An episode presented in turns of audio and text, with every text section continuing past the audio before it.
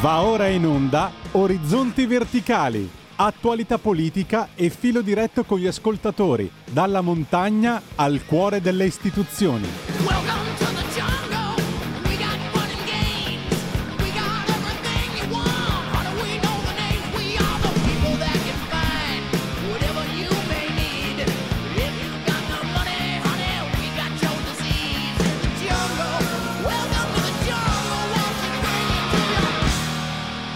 Buongiorno, buongiorno, buongiorno, buongiorno, scusate, abbiamo avuto anche un piccolo incidente con il mouse eh, senza il quale eh, non saremmo riusciti a eh, lavorare, perché abbiamo un computer davanti e eh, sappiamo quanto siamo tutti dipendenti dalla tecnologia, però sappiamo anche che senza un mouse non riusciamo a far... Eh, a far andare le cose. Allora, vabbè, ovviamente rimane eh, rimane headline, eh, prima notizia su tutti i siti di informazione, ovviamente l'alluvione eh, l'alluvione dell'Emilia Romagna, e non potrebbe essere diverso, eh, anche perché eh, adesso inizia un po' la, la, la conta dei danni, eh, eh, perché eh, ha piovuto ancora nel fine settimana, eh, ci sono un po' di, di notizie che riguardano appunto questo, da, da come è stata gestita eh, in alcuni casi. C'è, un, eh, c'è un, un video sul Corriere che racconta di come è stato invertito il corso di un canale, come è stata salvata Ravenna dalle inondazioni, dove alcuni proprietari di, di terreni agricoli, di fondi, di fondi agricoli abbiano deciso di, di far... Eh, di far eh, allagare volontariamente i propri, i, propri, i propri campi per evitare che si allagassero le città, e quindi doppio onore al merito a, ehm, a, queste, a queste persone. E invece eh, ennesimo atto di ennesima menzione di disonore Eh, ai cretini di ultima generazione, che nel fine settimana, invece di prendere una pala e andare a tirare via un po' di fango, hanno pensato di buttare del, della vernice nella fontana di Trevi e eh, imbrattare l'ennesimo monumento. Eh, non lo so, eh, io eh, ho finito tutti gli aggettivi che posso utilizzare in un contesto pubblico per eh, definire queste azioni e queste persone che passano il loro tempo a danneggiare la proprietà pubblica, che passano il loro tempo a bloccare e a eh, danneggiare i privati con il blocco delle strade, quando invece potrebbero fare qualcosa di intelligente e andare a eh, dare una mano laddove ce n'è bisogno. Eh, però d'altra parte siamo abituati in questo paese sgangherato eh, a un ambientalismo che eh, presenta il conto della sua ideologia ogni volta che ce n'è occasione. Ormai i danni eh, fatti dall'ambientalismo nel nostro paese non si contano più. Eh, non dimentichiamo che proprio dagli ambientalisti a suo tempo i Verdi partì anche un po' il tema dell'abbandono del nucleare, che furono bravi in quel tempo a cavalcare eh, una paura che era eh, assolutamente legittima, perché c'era appena stata la tragedia di Chernobyl, però da quel punto non ci siamo più mossi, proprio perché Eh, si è sempre detto che il nucleare era qualcosa di sbagliato, pericoloso e che non serviva al nostro paese. E in realtà, eh, in realtà ci servirebbe come il pane, e purtroppo abbiamo perso troppo tempo, eh, abbiamo perso troppi soldi e abbiamo perso anche tanto know-how eh, in questo senso, per quanto riguarda la, la, la consapevolezza. Eravamo i primi in Europa, per quanto, perché diciamo banalmente il signor Fermi eh, era, era italiano, è stato, sapete, uno dei appunto dei precursori di tutto quello che riguardava il nucleare, quindi tutte le scuole a, a seguire hanno avuto sempre un grande impatto su questa, su questa materia, e poi ci siamo fatti un po' fregare dai francesi che con eh, invece più intelligenza hanno continuato ad investire su queste tecnologie, e altri paesi in Europa l'hanno fatto. La Germania, lo sappiamo, ha smesso invece di voler investire su questo, mh, perché tanto loro bruciano il carbone, se ne fottono di tutto quello che è, eh, non è eh, o non dovrebbe essere eh, la, il mantenimento del clima, eccetera, perché tanto dicono lo facciamo fare agli altri, perché questa è la realtà, questa è la realtà, perché i, che, che ne dicano, che, che ne dicano i... Ehm, Che, che ne dicano i simpatici detrattori del nostro governo, eh, la Germania continua a fare quel che vuole e se ne frega di tutto il resto. zero due nove due nove quattro sette due due due tre quattro sei sei quattro due sette sette cinque sei per gli sms. Il numero ovviamente era quello del telefono per intervenire in diretta qui su Radio Libertà. Vi ricordo, vi ricordo, vi ricordo per chi ancora non avesse fatto la dichiarazione dei redditi, fondamentale scrivere D quarantatré o far scrivere al C A F, al commercialista, al consulente, a chi diavolo volete voi, se, se ve la fate da soli, se fate la precompilata, insomma in qualsiasi eh, modo facciate la, la, la dichiarazione dei redditi, il settecentotrenta o, o l'unico, o, insomma eh, quella roba lì, eh, ricordatevi di indicare il D quarantatré, perché non costa nulla, non costa nulla, ma ci serve, ci serve perché eh, in base a quanti eh, cittadini ci danno eh, supporto liberamente, volontariamente con questo, con questo sistema, ricordo che ormai è l'unico eh, metodo di finanziamento rimasto per i partiti, oltre alle donazioni eh, e alle erogazioni fatte, fatte dai cittadini privati. Ricordo, prima che qualcuno chiami a dire qualche, qualche cazzata, che fare politica costa. Far politica costa, farla bene costa anche di più, e abbiamo visto alla fine che hanno fatto quelli che eh, la politica si fa con i click, la politica si fa gratis, la politica non costa nulla. Hanno devastato la politica di questo paese, e speriamo che eh, anche visti i brillanti risultati che hanno ottenuto le amministrative, Eh, speriamo che l'antipolitica, che poi è diventata la politica dell'assistenzialismo, eh, sparisca, i cittadini diano modo di poter eh, dimenticare questa brutta pagina della nostra, della nostra politica. zero due nove due nove quattro sette due due due. Federico, un po' di musica italiana non è meglio? Ciao. Eh, no, qua io mi assumo io la responsabilità eh, innanzitutto per salutare e ringraziare Federico che sta dall'altra parte dello studio per la regia tecnica.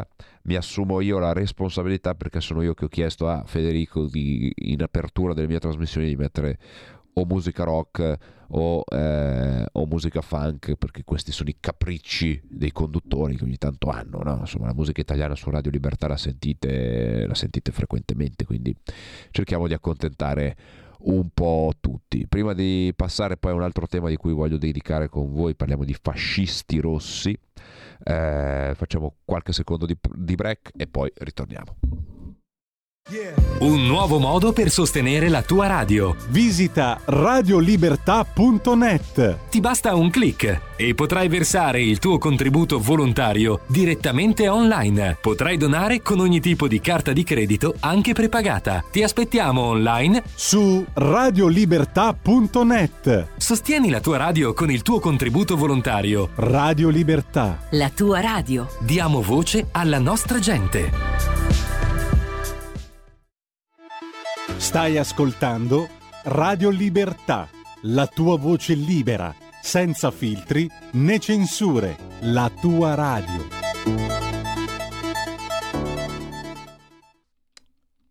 E prima di eh, passare eh, ovviamente alla notizia dei cosiddetti fascisti rossi, eh, poi vi spiego ovviamente chi sono, e... Eh, eh, tra l'altro c'è un'ultima ora di Milano: uccide un uomo con le forbici e poi si getta dal settimo piano, omicidio suicidio a Milano. Bene, eh, cercavo una eh, notizia che eh, non si trova, eh, non si trova, o meglio si trova con difficoltà. Allora la prendo da dove mi è arrivata, eccola qua. Grecia, avanti i conservatori di Mitsotakis, eh, sorpresa PASOK, la sinistra di Tsipras sotto, la, sotto le aspettative. Nuova Democrazia al quaranta per cento, Syriza al venti per cento con il trenta per cento dei voti scrutinati, il PASOK al dodici virgola cinque per cento, ma nessuno dei partiti ha la maggioranza dei seggi per formare un governo da solo. Probabile secondo turno il due luglio. Ieri tutti i giornali, tutti i quotidiani, tutti gli analisti dicevano che sarebbe stato un testa a testa tra eh, il centrodestra greco, la destra greca, e, eh, eh, e la sinistra di, di Syriza, che invece eh, non va a questo punto oltre il venti per cento. Eh, il venti per cento eh. Questo è... Eh, è il dato di fatto. Sorprende invece il Partito Socialista greco, il PASOK, con Nikos Androulakis che si aggira tra l'undici e il dodici per cento. Delusione per l'ex, consigli- per l'ex presidente del Consiglio Tsipras, che tra il ventitré e il ventisette Eh, e mezzo per cento, ma la vera sorpresa appunto è il PASOK. Eh, bene anche il Partito Comunista K K E con il sei virgola cinque tra il sei virgola cinque e il sette per cento, mentre il partito dell'ex ministro delle finanze Varoufakis lotta per entrare in Parlamento con la sua di sbarramento al tre per cento. Non ci sono grandissimi ribaltoni nelle elezioni più tranquille di sempre, perché l'opposizione non è mai entrata davvero in partita per contendere il potere al centrodestra, ma il governo è tutt'altro che scontato. Il paese si sta rialzando, sta rialzando la testa dalla crisi del debito di un decennio fa, dimostra dunque di aver gradito gli ultimi quattro govern- anni governati dal centrodestra di Mitsotakis. Il leader liberista punta al secondo turno il due luglio, quando cambierà la legge elettorale da un sistema proporzionale puro come oggi a favore di un premio di maggioranza proporzionale ai voti presi.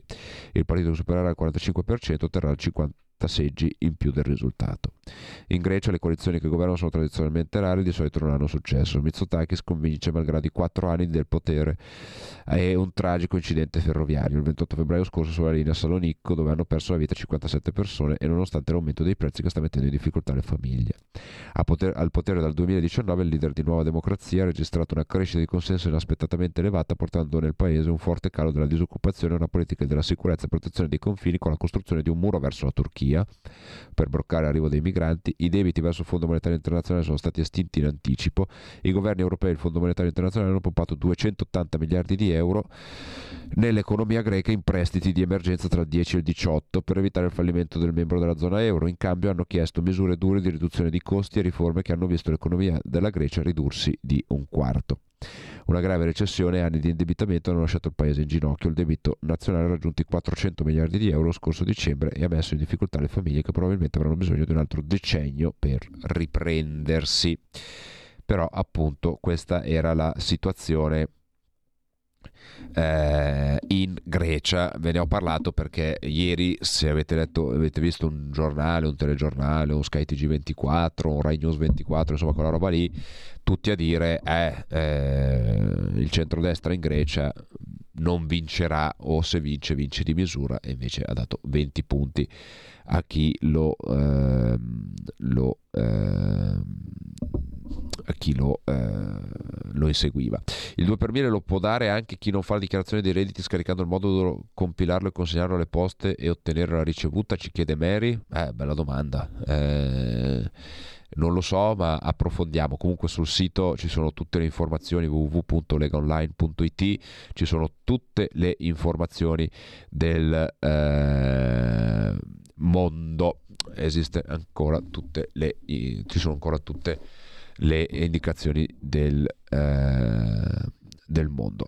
Poi andiamo avanti. Eh, vi dicevo cosa è successo, perché parlo di fascisti di fascisti rossi, perché al, eh, al Salone del Libro eh, al Salone del Libro di Torino eh, sabato c'era eh, invitata la, la ministra Roccella, ministra eh, ministro, ministra, chiamatela come vi pare, non, mi interessa poco questa diatriba su, sulle desinenze dei nomi, eh, è andata al Salone del Libro a presentare il proprio libro, eh, e eh, le solite eh, fasciste di, perché non, non esiste un termine diverso per chiamarle, eh, di, di non una di meno, eh, non una di meno sono quelle che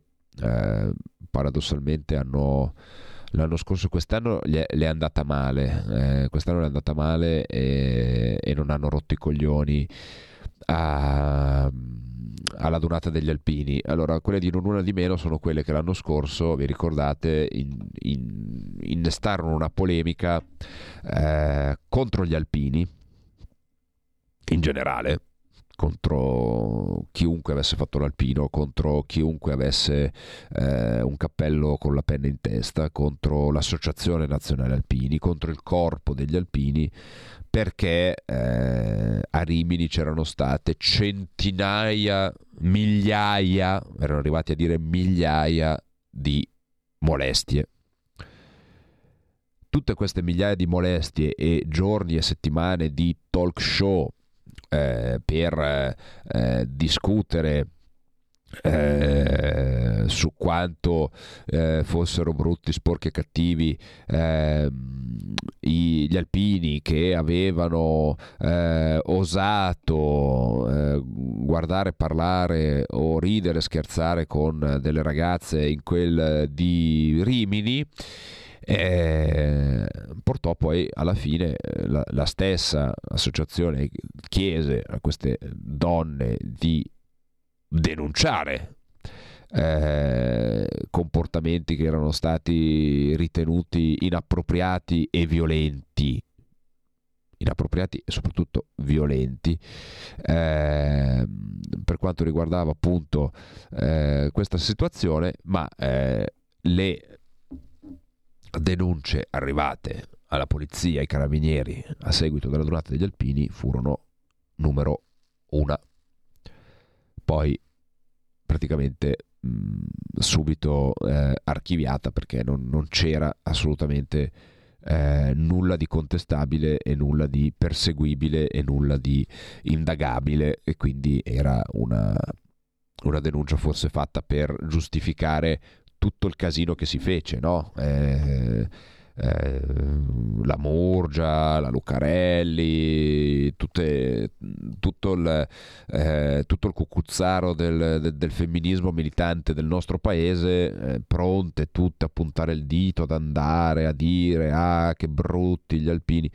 Quest'anno fortunatamente devo dire l'associazione si è, si è premurata di informare i propri iscritti, i propri associati che eh, di, di comportarsi, di evitare di comportarsi bene, non era necessario dirlo, però di prestare attenzione, perché magari alcuni comportamenti che in passato sono sempre stati, diciamo così, dati per eh, parte anche del, del, della goliardia, in questo periodo storico forse eh, qualcuno è un po' più sensibile, è un po' più permaloso, e quindi è meglio evitare, è meglio farsi i fatti propri. Ecco, questo era un po', era un po' il, l'invito eh, fatto, fatto dall'associazione attraverso, attraverso i suoi canali comunicativi, attraverso il suo giornale, attraverso il suo sito e, e quant'altro. Quindi, tornando a bomba, eh, queste erano quelle che appunto hanno tirato su questo casino per eh, settimane, per mesi, si è parlato Di, di, di, di, questa, eh, di questa roba qua. Eh, peraltro sono le stesse che, se vi ricordate un caso su tutti, il caso di Saman, la ragazza che viveva nel, eh, nel Mantovano, la ragazza pakistana che viveva nel Mantovano, che è stata assassinata da, dallo zio e dal fratello con la compiacenza dei genitori, perché mh, voleva vivere all'occidentale eh, e non voleva mh, vivere sotto i canoni imposti dalla propria tradizione, dalla propria famiglia. Ecco, su questo caso qua eh, le signore di non una di meno pronte a eh, stracciarsi le vesti e a stracciare anche un po' qualcos'altro, eh, non hanno detto mezza parola. Non hanno detto mezza parola, non hanno fatto una manifestazione, non hanno fatto una contestazione, non hanno fatto una fiaccolata, non hanno fatto niente.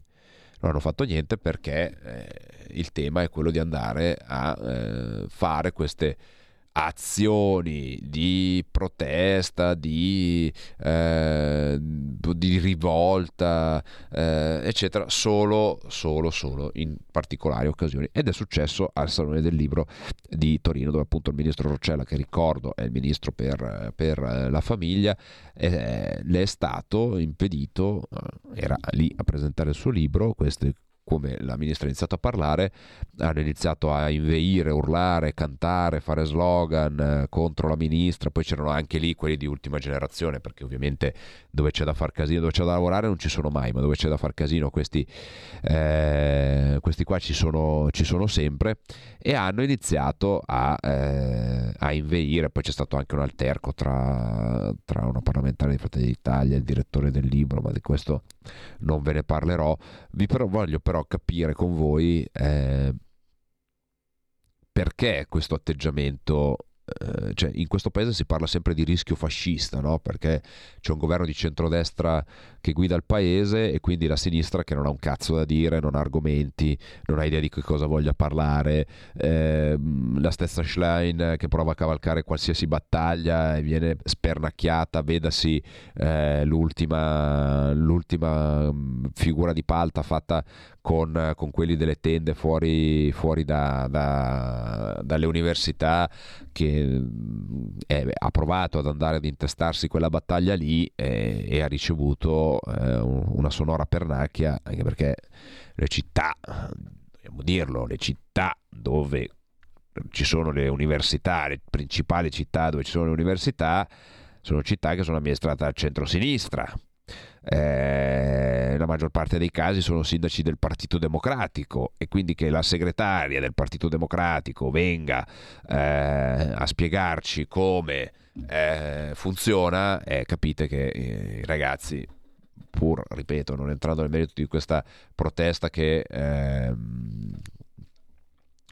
di questa protesta che va per, il, va per le lunghe e secondo me non ha eh, non ha eh, senso più di tanto, anche perché la prima, diciamo così, la, la prima ragazza che era partita a fare questo tipo di protesta eh, di fatto un, un locale ce l'aveva e, e, e quindi non si capisce bene da dove sia originata questa protesta, anche perché poi spesso i ragazzi eh, è vero che c'è un problema di, di Di, di sostenibilità dei, degli affitti che stanno aumentando, ma aumentano per tutti, aumentano anche le rate dei mutui e eh, magari uno viene da molto lontano, vorrebbe vivere in città, eh, magari ci sono anche delle situazioni dove si può vivere nelle aree periurbane della città e spostarsi con dei mezzi pubblici che sono assolutamente funzionali. Parlo di Milano, poi il resto d'Italia non lo so, eh, però diciamo uno che va a vivere a Nova Milanese piuttosto che a, in altre realtà eh, della periferia eh, ad Abbiategrasso per esempio, eh, facendo due nomi a caso senza sapere esattamente quali siano i prezzi di queste due città, però sicuramente costa meno che abitare davanti al Politecnico. E non credo che ci vogliano sedici ore per raggiungere da queste località, quindi tenuto conto di questa inutilità eh, di questa protesta, adesso ho perso il filo del discorso, ma arriva una telefonata e me lo fa riprendere. Pronto? Ciao Alessandro, buongiorno. Ciao. Allora, stammi a sentire, io ho settantotto anni fra tre giorni, ma i ragazzi, i romani, dove cavolo sono? Sono diventati tutti dei pecoroni, vanno davanti al Colosseo vestiti da centurioni romani e poi non hanno il coraggio di difendere le pro- i propri monumenti. Le pro- Ma tu lo sai che tanti anni fa chiunque venisse al nostro paese a, a pitturare qualche facciata di una casa, a, a rompere una fontana, veniva preso a badilate sulla testa. Eh, Eravamo sì. capaci di difendere le nostre proprietà, ma questi romani qua del cazzo vedono la gente che butta che butta de- della vernice nera nella fontana di Trevi e nessuno li prende a pedate nel sedere. Che vergogna! Grazie. Beh, diciamo che eh, purtroppo viviamo anche in un mondo dove eh, la cosa che sarebbe più legittimata a farsi, che forse è proprio quella che hai detto tu, però provate, ahimè, ragionate sempre del fatto che viviamo in un paese dove questa cosa porterebbe a quali conseguenze? Che questi ti denunciano per aggressione, finisci davanti a un giudice e al giudice non gli interessa che questi stavano deturpando un, uh, un monumento centenario che è simbolo dell'Italia nel mondo. Condanna te per percosse e magari li devi pure pagare dei soldi. Quindi purtroppo la gente, pur mordendosi la lingua e, e le mani, Eh, sicuramente le forze dell'ordine, e per questo comunque il governo è intervenuto con, inasprendo comunque le norme, eh, sicuramente le forze dell'ordine dovrebbero intervenire in maniera molto più risolutiva e molto più eh, determinata, eh, perché è chiaro che la protesta è sempre legittima, in uno Stato democratico la protesta è sacrosanta, ma la protesta non deve in alcun modo prevedere la vandalizzazione di un monumento, la vandalizzazione della proprietà privata, eh, l'interruzione di un pubblico servizio, perché altrimenti diventa qualcos'altro e la, eh, diciamo così, la volontà di, par- di passare eh, e secondo me questi qua non hanno la volontà di far passare il loro messaggio politico, ambientalista, eh, delirante che hanno. Questi vogliono solo farsi pubblicità e finire sui giornali. Quindi un appello lo farei anche ai giornalisti, da dire: smettete di dare spazio a, eh, a questi cretini, perché altrimenti non faranno altro che continuare a fare le loro minchiate. Pronto? Sì, Alessandro, sono Walter, ciao. Ciao, buongiorno. Walter, ciao. Io penso una cosa di tutte queste minchiate che stanno succedendo. Noi del centrodestra, chi è al governo in questo momento, è come un cane abituato a correre dietro una pallina al quale lanci dieci palline. Non sa più quale andare a prendere, ovvero questi quattro ragazzi qui, studenti, mettono le tendere avanti all'università e il governo butta lì seicentosessanta milioni di euro, queste sono le parole che sono state dette. Poi, e quindi tutti a parlare di questa cosa qui, dopo tutti a parlare della contestazione alla Roccella, cioè sono continue palline che ci vengono lanciate, alle quali il centrodestra corre dietro con la lingua di fuori. Invece bisognerebbe mettersi il paraocchi, tutte ste minchiate, come l'hai detto tu prima, i giornalisti non dovrebbero, ma i giornalisti sappiamo da che parte stanno, no? Dovremmo, dovrebbe il centrodestra concentrarsi sugli obiettivi. Se tu hai un obiettivo e ti ci concentri, non vieni distratto da delle minchiate del genere. Cioè, questa è la mia impressione. Chiarissimo. Dimmi tu cosa ne pensi? Chiarissimo. No, è, è chiaro che un governo deve governare, non è che può eh, fare un menù e, dire, e fare una scaletta e dire: oggi mi occupo di casa, domani mi occupo di infrastrutture, dopodomani mi occupo di siccità, fra tre giorni mi occupo di alluvioni. È chiaro che un governo si deve occupare di tutto contestualmente. Eh, Ti ripeto, il, il tema della casa, il tema della casa non è un tema che vale solo per gli studenti che vogliono avere la casa eh, davanti all'università, così non perdono tempo e, e possono vivere più comodi. Eh, è un tema che riguarda anche tante famiglie, perché ci sono dei mutui, chi sta pagando un mutuo a tasso variabile grazie alla signora Lagarde, che non sapendo come gestire questo problema dell'inflazione continua a buttare eh, benzina sul fuoco aumentando i tassi. Beh, alla fine non potrà fare altro che peggiorare la situazione, perché gli stipendi non aumentano, ma aumenta tutto il resto. Io non ho, studi- ho studiato, ho fatto due esami di economia all'università, eh, quindi sono una persona meno indicata a poter dare, a poter dare lezioni, però non è che ci voglia eh, Krugman per, per definire che eh, se tu aumenti i costi e mantieni gli stipendi invariati, eh, col cazzo che la riduci l'inflazione, anzi aumenta, continua a salire, eh, perché è vero che negli Stati Uniti perché la Lagarde non ha idea di che pesci pigliare e quindi copia quello che fa la Yellen con la Federal, con la Federal Reserve, e quindi continua ad aumentare i tassi. Ma c'è una sottile differenza. Negli Stati Uniti aumentano i tassi con la banca centrale, ma il governo americano sta pompando nell'economia millesettecento miliardi di dollari. Noi siamo ancora qua a contarci le pulci sui settecento miliardi da spendere in quattro anni nel P N R R.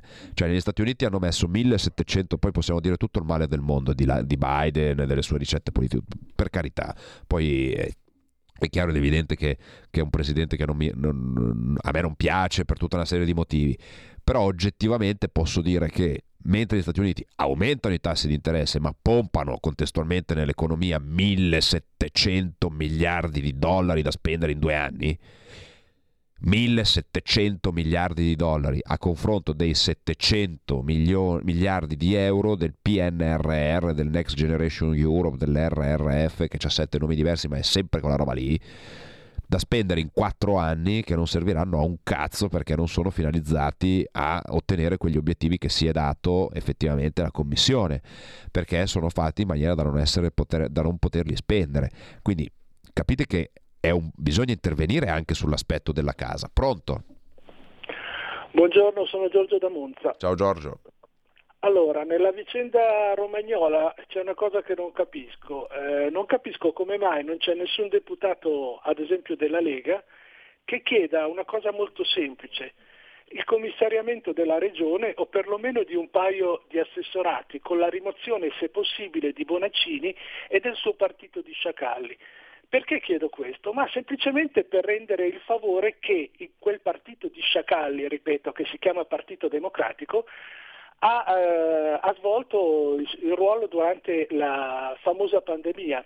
Quando la regione Lombardia, colpita per prima a livello mondiale, nel mondo occidentale, dal Covid, non aveva quattordici morti in tutto, ma aveva quattordici morti ogni ora più o meno. E mi ricordo che in quei giorni Bonaccini, a parte il fatto di dire poi in seguito i, i Novax vadano, si levino dai coglioni, parole testuali, Bonaccini e il suo partito chiedeva la, il commissariamento della Regione Lombardia e dell'assessorato alla sanità. Quindi rendiamogli il favore. Chiarissimo, chiarissimo. Eh, io credo che mh, qualcuno ci penserà, eh, anzi ci si è già pensato, però eh, siccome noi siamo persone per bene e abbiamo rispetto soprattutto in questo momento delle migliaia di volontari che sono eh, all'opera in queste ore, Eh, delle centinaia eh, se non migliaia di eh, forze dell'ordine, di forze di soccorso che stanno intervenendo, eh, delle migliaia di famiglie che ancora sono sfollate e che hanno case allagate, aziende allagate, campi allagati e che hanno la conta dei danni da fare per miliardi di euro, eh, dal mio punto di vista per fare polemica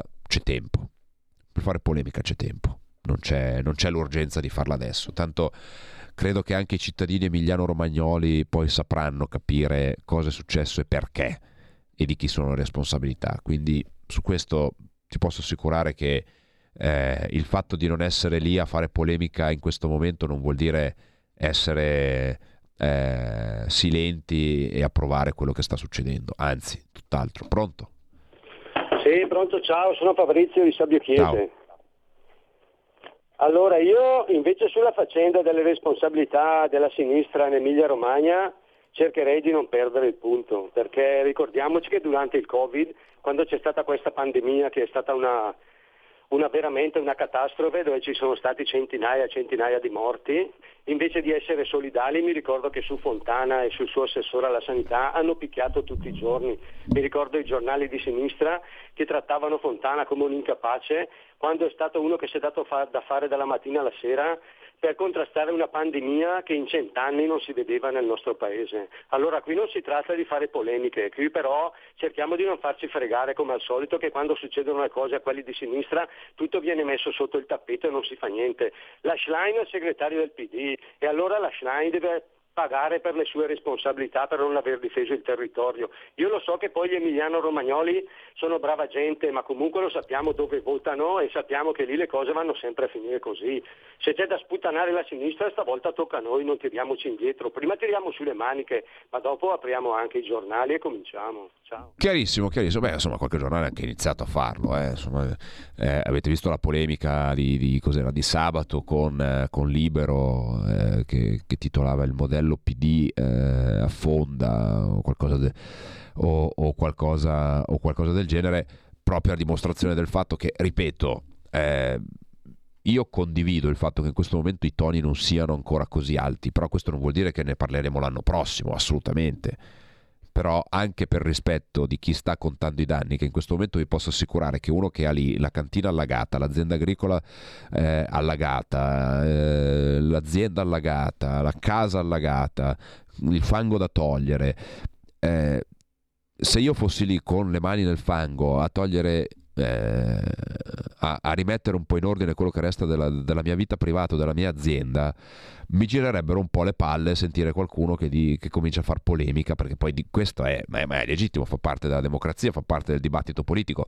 Però in questo momento eh, secondo me è bene che il governo ha dimostrato subito presenza e subito voglia di eh, subito la volontà di, eh, di sostenere l'Emilia Romagna, perché è giusto che chi ha subito un danno del genere debba essere Eh, aiutato. Il tempo per fare tutte le speculazioni, tutte le polemiche su di chi è la responsabilità, tanto lo sappiamo, tanto lo sappiamo chi non ha fatto gli investimenti, perché c'è un confronto, un raffronto diretto, ne abbiamo parlato venerdì. Da una parte c'era il Veneto che ha fatto le casse d'espansione e con il doppio dell'acqua eh, ha contenuto i danni, e dall'altra parte c'era l'Emilia Romagna che i lavori non li ha fatti e i danni se li ha trovati. Eh, ci sono tutta una serie di, di situazioni su quali bisogna, bisogna intervenire. Infatti vedete eh, questo, però ripeto, secondo me in questo clima, in questo contesto, secondo me è giustissimo primum si, si, sistemare le cose e rimettere ai cittadini la possibilità di tornare alle loro case e alle aziende di poter tornare a partire. Poi ci sarà tutto il tempo di fare tutte le polemiche del mondo e credo che qualcuno eh, qualche responsabilità ce l'avrà e, e dovrà anche dimostrare il perché alcune cose non, eh, non sono state fatte. Pronto? Sono io? Buongiorno, chiedo dove chiama. Ciao Alessandro, sono Daniele da Lonato e Ceppino. Benvenuto. Niente, volevo solo ricollegarmi alle, chiamate, alle due chiamate precedenti. Anch'io ho sentito il tuo discorso ed è giusto, sacrosanto. Adesso c'è un momento, è un momento difficile per poter parlare di altro, ma bisogna parlare di altro con questi qua del P D, perché eh, hanno chiaramente la responsabilità, lo sanno benissimo anche loro, e se lo lasciamo passare anche noi i nostri rappresentanti un po' della Lega, Ness- o, o se ci accodiamo al signor Silvio che adesso è uscito dall'ospedale e si sente ancora più buono del solito e quasi quasi vole- vorrebbe anche inserire Renzi dentro la sua grande pattuglia, beh, se lasciamo passare tutto, allora lasciamo passare tutto e quelli del P D la faranno franca ancora, perché i casini li hanno combinati e quando, e quando non eravamo neanche responsabili col Covid ci hanno massacrato. Bisogna polverizzarli e basta. Chiarissimo, chiarissimo, grazie. Intanto ringrazio l'ascoltatore per il gancio, faccio, facciamo, eh, faccio personalmente gli auguri, poi se qualcuno vuole accodarsi ben venga, di, di, di bentornato a casa al presidente Berlusconi che ha lasciato l'ospedale. Eh, eh, oggi ha fatto appunto un'intervista con, eh, con, eh, con il Corriere, però ripeto, qui nessuno vuole fargliela passare liscia, usiamo questo termine. Qui si vuole semplicemente comportarsi da persone civili, perché io mi ritengo una persona civile, e se il Partito Democratico, la sinistra, i comunisti di questo paese non lo sono, perché lo hanno dimostrato e non lo saranno mai, perché l'hanno dimostrato sulla contestazione fatta alla Roccella l'altro giorno, l'hanno dimostrato con le contestazioni fatte eh, a Fontana e a tutta la regione Lombardia durante il Covid. Beh, io non sono fatto così.